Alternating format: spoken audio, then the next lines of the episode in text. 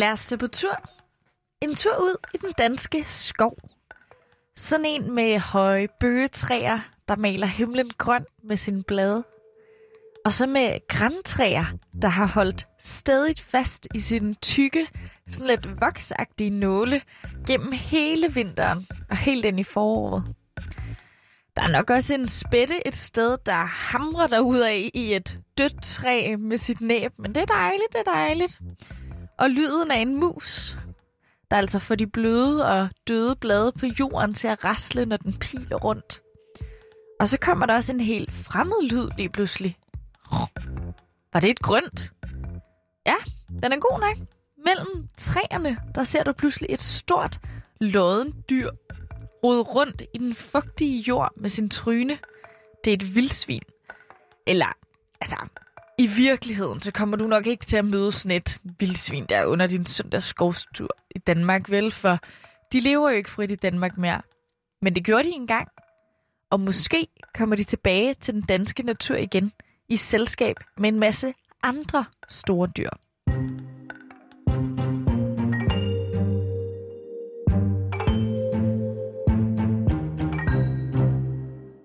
Mange store dyr i verden er forsvundet fra deres oprindelige levesteder.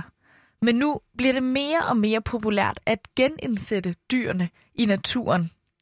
Og det kan være med til at redde biodiversiteten og klodens økosystemer. Så skal vi mennesker altså også bare lige vende os til de her dyr igen. Jeg hedder Nana Mille, og du lytter til Udsyn, som i dag er produceret i samarbejde med verdens bedste nyheder.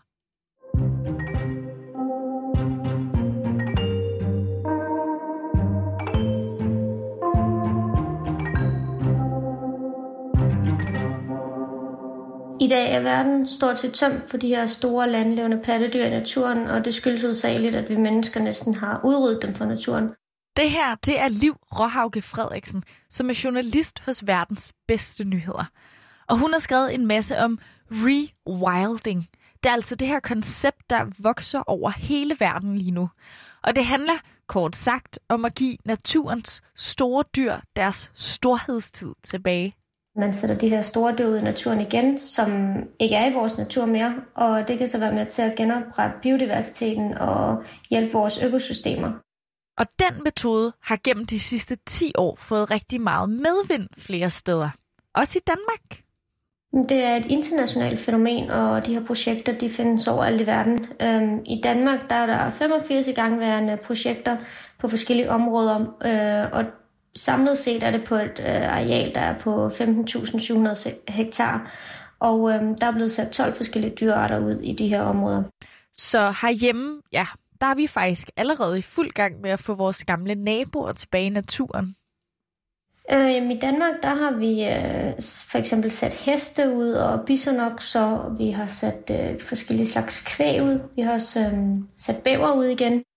Ja, og nu skal vi altså høre fra Rasmus. Han er seniorforsker på Aarhus Universitet og forsker i biodiversitet og naturbeskyttelse. Og han ved altså en hel masse om den danske natur. Noget af det første, der skete, da vi mennesker sådan for alvor tog fat på at forandre naturen omkring os, det var, at vi, vi gav os til at, og ja, vi har jo, vi har jo et dem, ikke? Vi har udryddet de store dyr, og vi har formodentlig brugt dem som spisekammer. Og det har de ikke kunne øh, holde til bestandene, så så er de uddøde. Ja, så det er altså helt erkendeligt vores skyld, at de er uddøde. Men nu er det jo heller ikke øh, sådan længere, altså de er her jo ikke mere. Så hvorfor er det, vi lige nødvendigvis skal have bæverne og ulvene tilbage i turen? Når det så er vigtigt at have dem med, når man ikke bare kan undvære dem, så er det udover, at dyrene er fantastiske og enestående og, øh, og forunderlige og fortryllede og alt muligt andet, så er det også, at, at den at, at det der med, at dyrene er i økosystemet, det har alle de andre arter jo tilpasset sig. Så i et millionårigt perspektiv, så har der altid været store dyr i økosystemerne. Det vil sige, at, at de levesteder, som bliver skabt af de store dyr, er fuldt af alt muligt andet liv, som har indordnet sig og indrettet sig på, at Nå ja, men altså, hvis man lever her i Europa, så er der i hvert fald lort over det hele.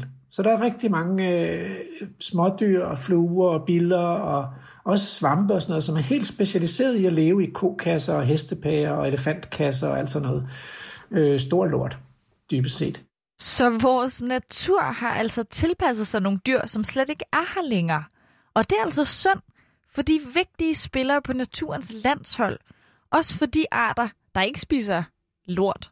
De skaber lysninger, og de øh, laver skader på træerne, sådan at der går huller i træerne, og de knæver buske ned, og de øh, holder vegetationen åben og skaber bare pletter og skraber jorden. Og, og alle de her ting, de laver, det skaber sådan, nogle, sådan noget småskala mosaik i landskaberne, som bliver til levesteder.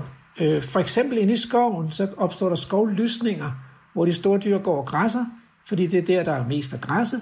Og der kommer lyset så ned til planterne og øh, skaber grundlag for en øh, fantastisk mangfoldighed af blomstrende urter og et, et, et enestående liv af sommerfugle og alle mulige andre insekter, bier og svirrefluer, som lever i de her blomster, som trives i skovlysningerne. Nogen kalder indsættelsen af de her store dyr i naturen for et eksperiment. Men Rasmus siger, at det giver altså ikke mening at tænke på det på den måde. Hvis man ser naturen i et tusindårigt perspektiv, eller endnu bedre et millionårigt perspektiv, som er det, som er det tidsperspektiv, som evolutionen virker i, så er rewilding ikke et eksperiment, så er det faktisk vores nuværende landskab, der er et eksperiment, hvor vi prøver at se, om naturen kan fungere uden store dyr. Det har den sgu aldrig gjort før. Det er kun de sidste 70 år, at vi har fået et landskab, der er helt tømt for store dyr. Og der er mange fordele ved at køre projektet med de store dyr videre, det siger Liv.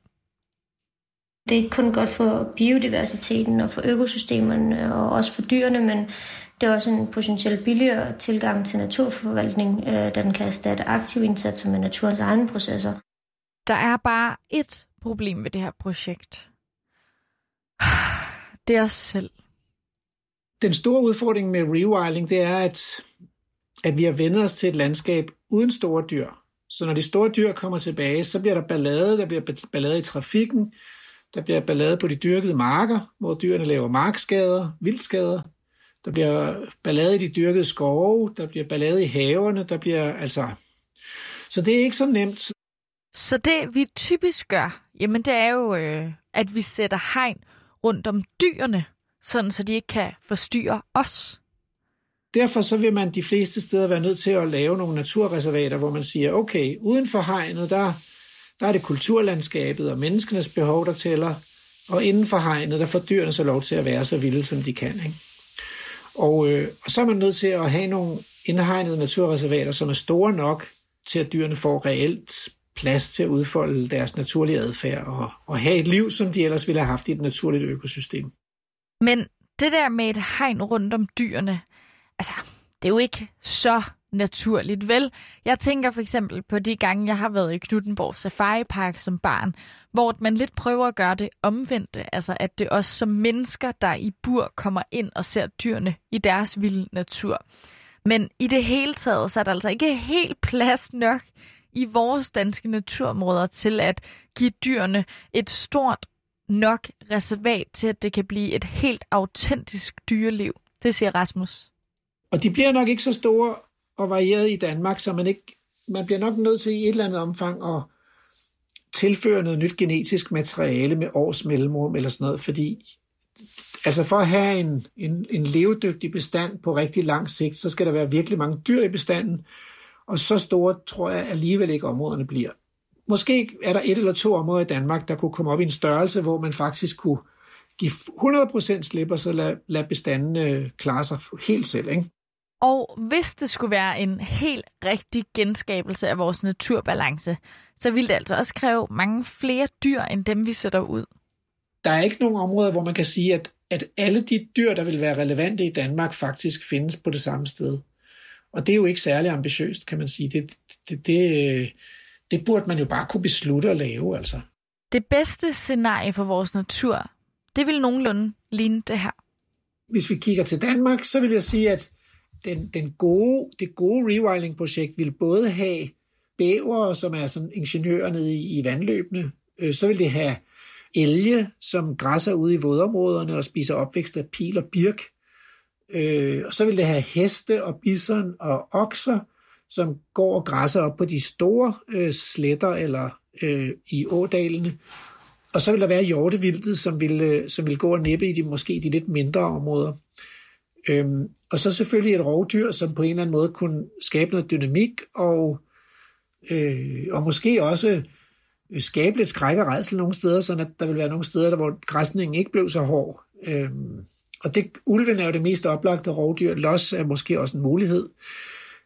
Øh, løve og leopard vil være fint og hyæne, men jeg tror sgu ikke, danskerne er klar til det, hvis jeg skal være helt ærlig. Til gengæld så har de initiativer med rewinding, der rewilding, undskyld, der allerede er blevet sat i søen, haft gode resultater med sig flere steder i verden. Jamen, hvis man kigger på bisonoksen for eksempel, så var der indtil til begyndelsen af det 20. århundrede, der var den tæt ved at blive udryddet i Europa. Der var kun 50 tilbage. Men i dag der er antallet steget til mere end 7.000 bisonokser i Europa. Og eksperter de mener, at bisonen kan spille en vigtig rolle med at genskabe Europas troede biodiversitet. Nogle steder der har man allerede brugt metoden med stor succes i flere årtier, fortæller Liv.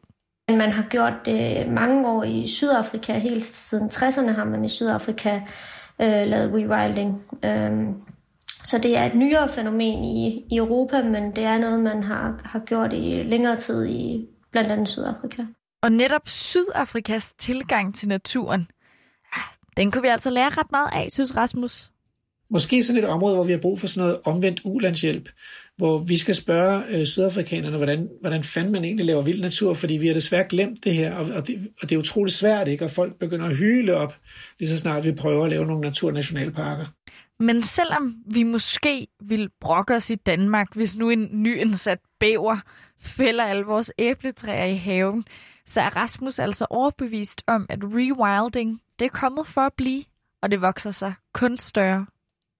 Ja, jeg, jeg er egentlig optimist, og det er fordi, at, øh, at der er så mange øh, der er så mange kedelige aspekter af livet, hvor vi skal lave sådan nødvendighedens politik for at redde vores egen røv og overleve og overvinde den ene krise og den anden krise og den tredje krise. Men lige præcis biodiversitet og det der med at sætte og give plads til en vild natur, det er en enorm positiv og smuk fortælling, fordi hvis vi gør det, så bliver livet meget skønnere og mere interessant og rigere og oplevelsesrigt og sådan noget. Øh, det vil sige, at, at, at jeg tror, at, at det er så smuk en fortælling, at den kommer til at vinde. Der er simpelthen så mange håbløse projekter, der er rigtig tunge at danse med. Og så det her, det er, det er en fest.